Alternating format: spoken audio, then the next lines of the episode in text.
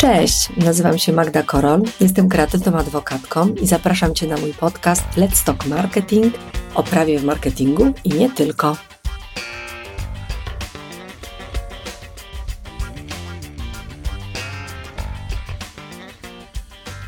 O czym Ci dziś opowiem? Opowiem Ci dziś o reklamie alkoholu, czyli o tym, jak reklamować z głową, a przede wszystkim, i co może ważniejsze, zgodnie z prawem.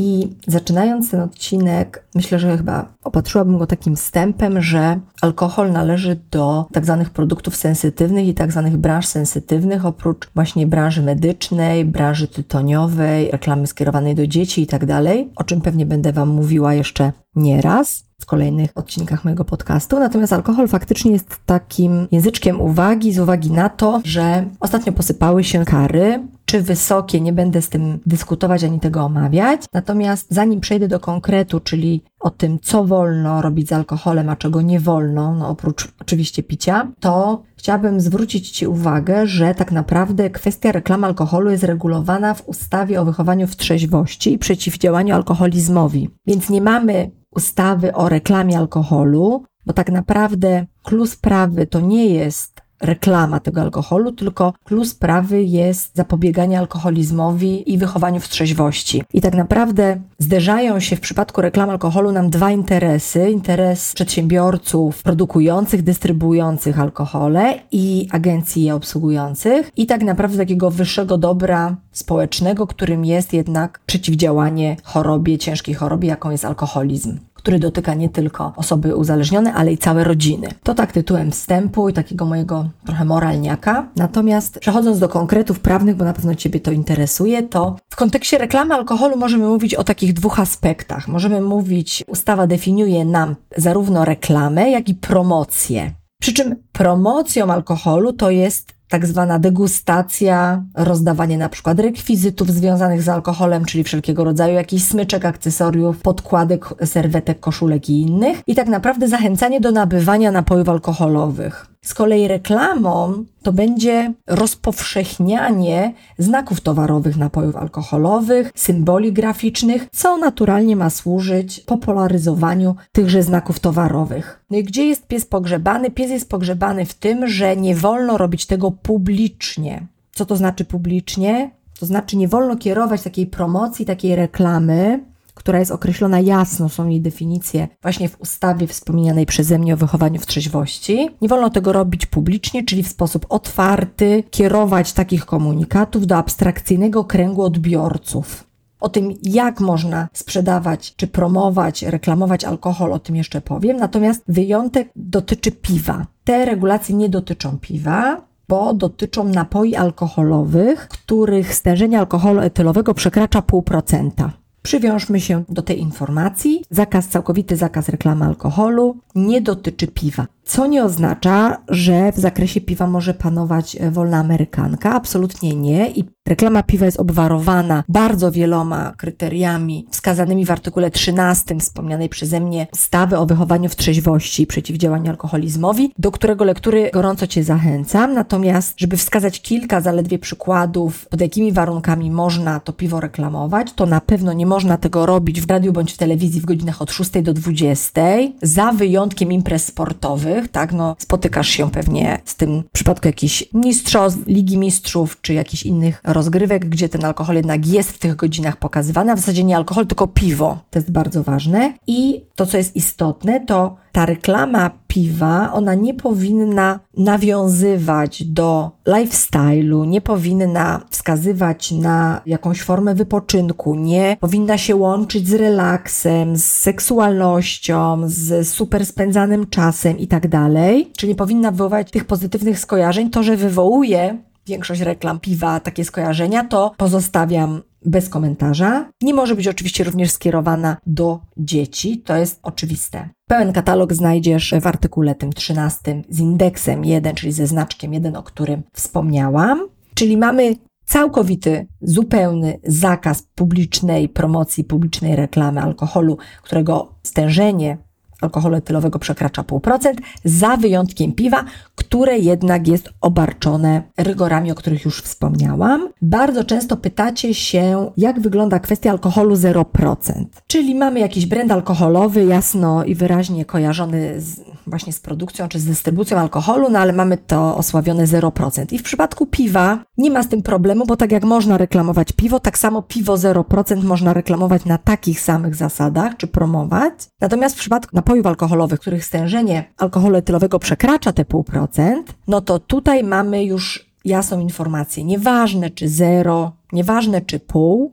nie można tego robić, bo jak powiedziałam na początku tego podcastu, reklamą napoju alkoholowego jest rozpowszechnianie znaku towarowego napoju alkoholowego. I nieważne, czy mówimy o alkoholu 0%, czy 0,2, czy 0,1, dalej jest to brand alkoholowy. Nie będę tutaj robić darmowej promocji konkretnych brandów, ale gin 0%, czy marka produkująca gin 0% dalej będzie marką alkoholową. Więc dalej informowanie o tym, że ta marka wypuściła alkohol 0%, będzie dalej reklamą rozpowszechniającą ten znak towarowy firmy produkującej napój alkoholowy, czyli gin. Czyli jest to wykluczone, więc nie idź w tą stronę w swoich propozycjach dla klienta, jak można by było ograć reklamę alkoholową. Natomiast nie dotyczą te obwarowania przedsiębiorców, czyli nie dotyczą relacji B2B, czyli jeżeli mamy hurtownię, która kieruje komunikat, że w moim asortymencie są takie takie alkohole do dystrybutorów, oni mogą to robić. Czyli tak naprawdę ten otwarty, publiczny, abstrakcyjny krąg odbiorców to są odbiorcy tak zwani końcowi, bym powiedziała. Czyli nie można publicznie do odbiorcy końcowego, czyli do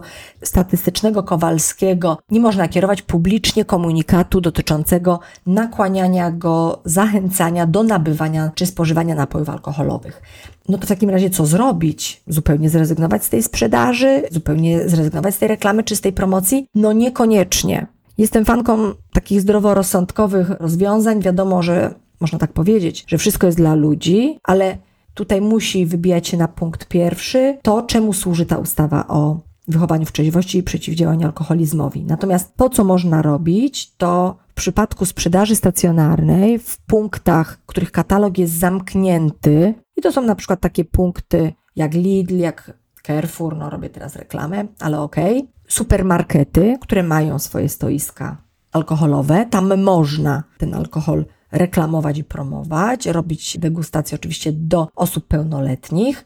W dedykowanych sklepach alkoholowych mamy takie sklepy tylko z alkoholem. Tam również, oczywiście dedykowaną odpowiedniej grupie wiekowej i w ramach takich placówek można na przykład zbierać dane osób pełnoletnich w celu zapisania ich na newsletter albo na przykład wysyłania im SMS-ów z jakąś tam akcją promocyjną. Co ciekawe, Sprzedaż online przez dłuższy czas była problematyczna, bo w ustawie mieliśmy zamknięty katalog miejsc, w których można sprzedawać alkohol. No i pojawił się internet i co teraz zrobić z tym internetem? Czy internet jest miejscem sprzedaży alkoholu? No i w pewnym momencie pojawiło się orzeczenie, które w mojej ocenie powinno się utrzymać, które mówi, że internet nie jest odrębnym miejscem sprzedaży, tylko jest po prostu infrastrukturą, narzędziem umożliwiającym kupującemu skontaktowanie się ze sprzedawcą. Czyli sprzedaż przez internet jest dopuszczalna pod pewnymi warunkami, że nie może ona być sprzedażą publiczną, no i promocja i reklama nie może być publiczna. I teraz, gdybym miała doradzać agencji,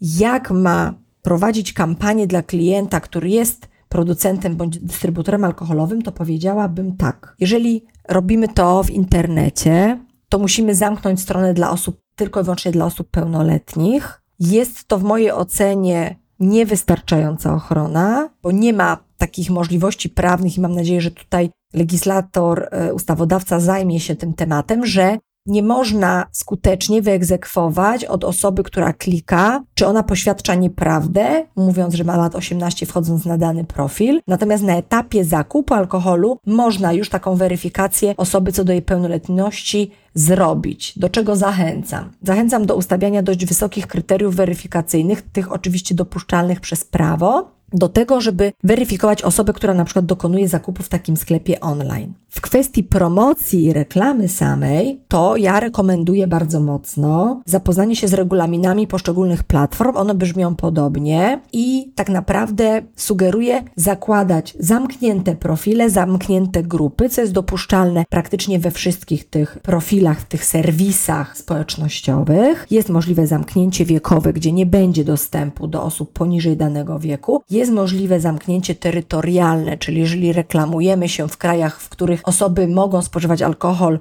nie od 18 roku życia, ale od 21, tak na przykład jest w Stanach, to również możemy taką reklamę zamknąć dla tych osób i zróżnicować je wiekowo. Zachęcam do zapoznania się z takimi regulaminami. I tak naprawdę zachęcam do prowadzenia akcji, które nie mają charakteru publicznego, czyli nie są otwarte, nie są skierowane do abstrakcyjnego kręgu odbiorców.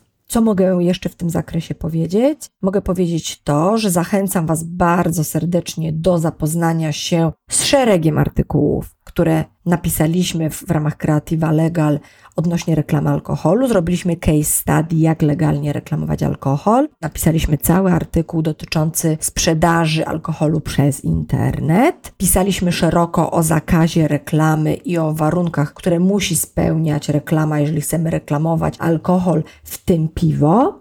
No i co mogę jeszcze powiedzieć? Zapraszam do zapisu na nadzorowany przeze mnie newsletter Let's Talk Marketing, gdzie tam już wypuszczaliśmy newsletter o reklamie alkoholu i zapraszam do subskrybowania mojego podcastu w celu pogłębiania swojej wiedzy na temat prawa w marketingu. Wszystkie artykuły, o których wspominam, znajdziesz w opisie do tego odcinka. Jeżeli będziesz miał bądź miała pytania, daj mi znać. Zapraszam Cię do ich zadawania i daj znać, o czym chciałbyś jeszcze porozmawiać. Bardzo chętnie nagram odcinek dedykowany wyłącznie Twojemu problemowi, zagadnieniu, z którym się mierzysz. Tymczasem pozdrawiam Cię i do zobaczenia i do usłyszenia. Cześć!